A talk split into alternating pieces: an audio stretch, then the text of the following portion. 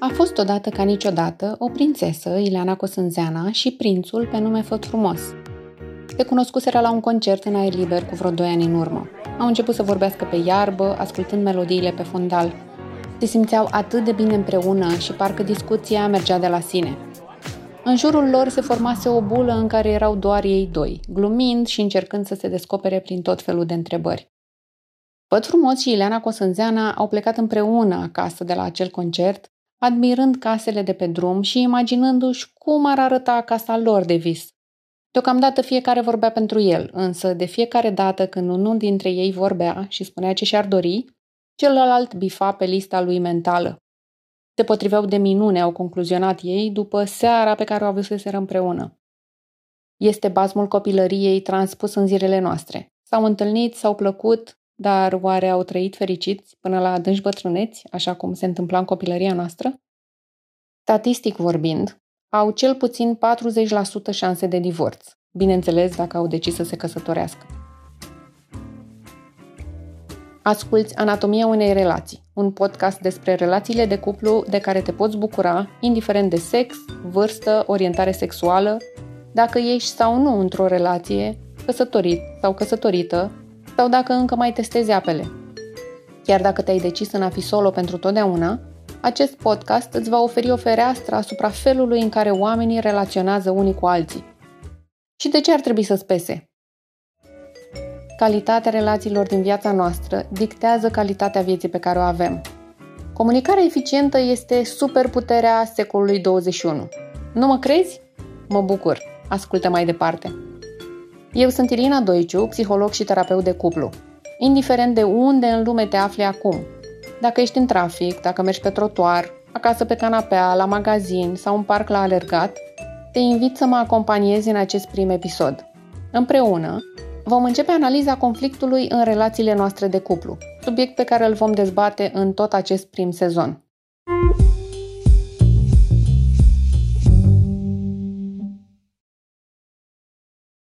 Revenind la bazmul nostru, Făt Frumos și Ileana Cosânzeana aveau acum mai bine de 2 ani împreună. Între timp, făcuseră câteva vacanțe amândoi, context în care el afla, de exemplu, cât de organizată îi place ei să fie.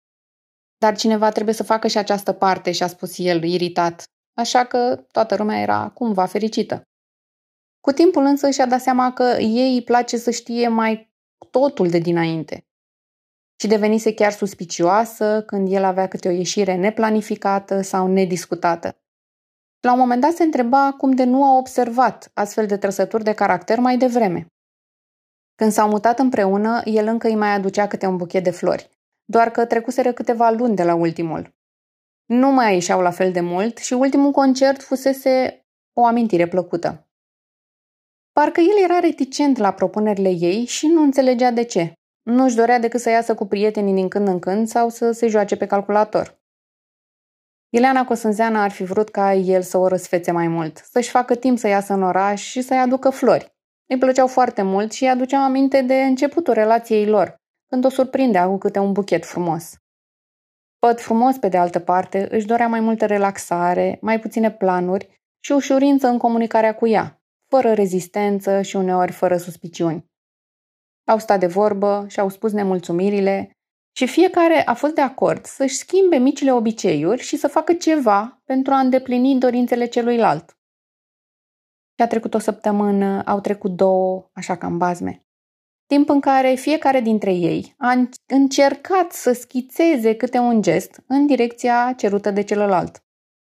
Doar că tumultul vieții este puternic și a uitat ușor de promisiunile făcute într-un moment de apropiere. Pentru că niciunul dintre ei nu vedea nicio schimbare, a intervenit gândul care a împiedicat continuarea efortului lor. Foarte important. Și gândul zice așa, el. I-am adus flori și parcă nu s-a bucurat așa de mult ca înainte. Am făcut, n-a apreciat, nici măcar un mulțumesc nu mi-a spus. Ea pe de altă parte. N-am ieșit decât o singură dată în, în oraș și atunci parcă tras de mânecă. Nu, nu e bine. Este atât de comună povestea. Și se iubesc, își doresc să rămână împreună. Dar cumva după un timp ajung la dezamăgire și chiar la o luptă de putere, de care pe care. Afecțiunea, surprizele plăcute și dorința de a-l vedea pe celălalt fericit rămân niște vise de mult apuse. Și te întreb, cunoști persoane care au trecut prin asta? Sau ți s-a întâmplat ție la un moment dat într-o relație față de un partener? Cearta este comună oricărui cuplu de pe acest pământ.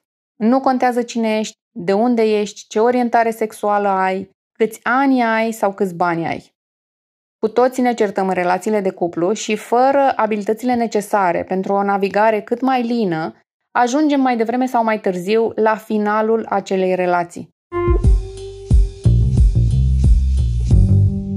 Am ajuns să nu ne mai înțelegem. Nu ascultă ce îi spun, simt că vorbesc degeaba. Am încercat în toate felurile și continuăm să avem aceleași discuții fără soluții.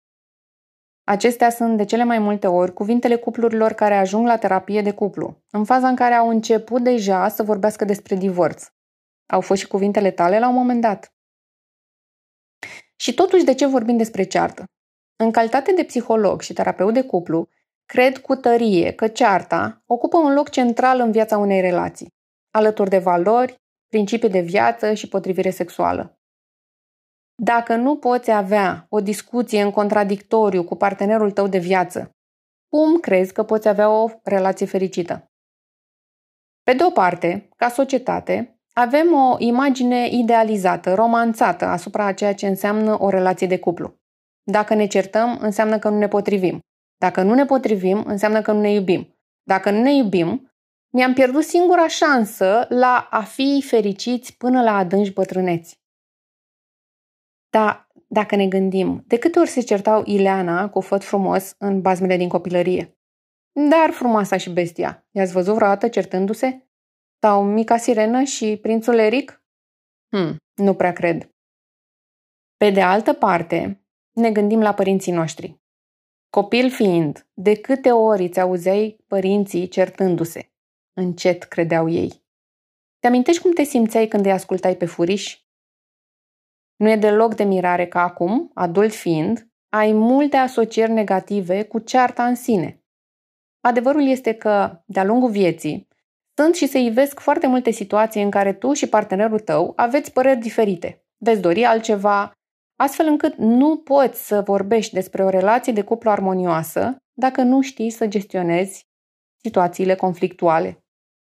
Da, poate că sună contraintuitiv, dar cât timp fiecare ceartă devine un teren minat, ești la locul potrivit și te invit să asculți mai departe.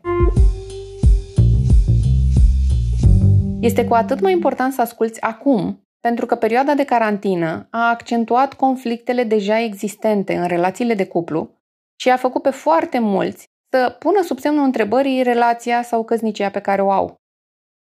Cearta din relația de acasă poate fi diferită față de cea pe care o ai când vorbești cu prieteni sau colegi, pentru că îți dai voie să fii tu, fără mască și fără mănuși, nici măcar chirurgicale.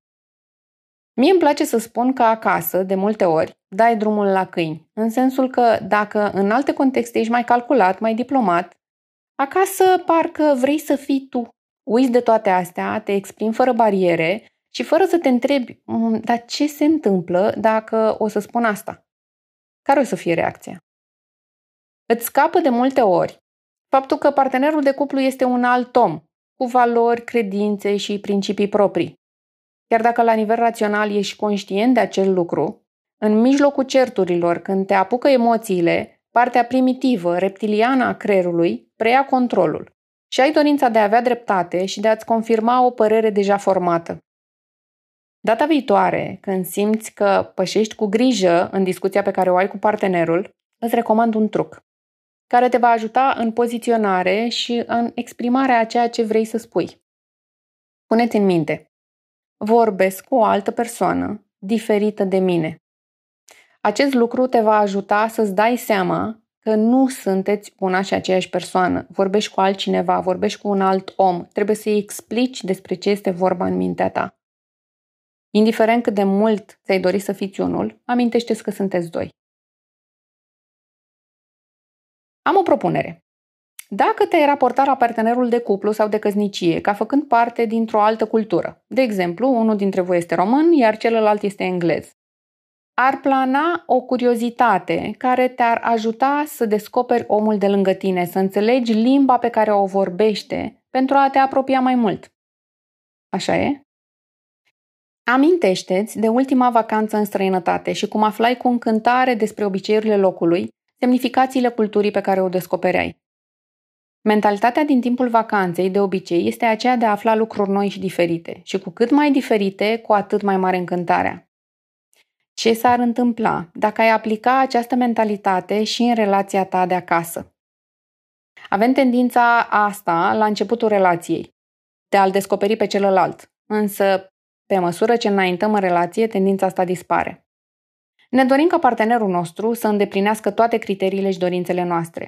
Să fie perfect, pentru că lângă cineva perfect, așa cum ești tu, așa e? Doar un perfect poate să stea.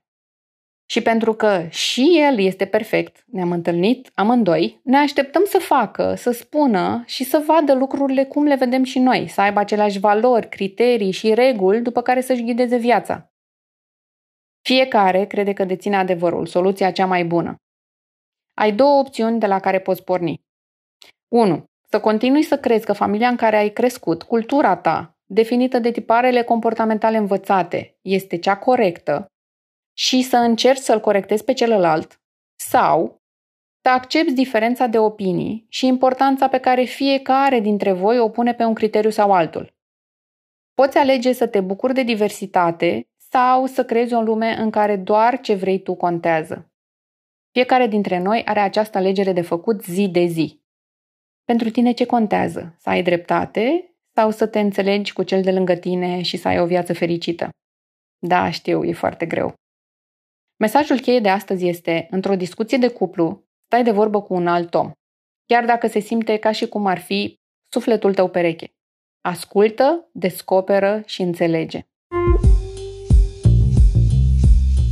Aștept cu nerăbdare să-ți arăt ce am pus la cale pentru acest sezon al Anatomiei unei relații. Am pus toate linkurile importante în descrierea acestui podcast, inclusiv un link către transcrierea episodului. Te invit cu drag să asculți și următorul episod, în care voi răspunde la întrebarea pe care o primesc foarte des de la clienții mei. E normal să ne certăm așa des? Dacă între timp ai ceva întrebări, reclamații sau opinii, îmi poți scrie pe irina.improving.ro Ne auzim curând cu anatomia unei relații.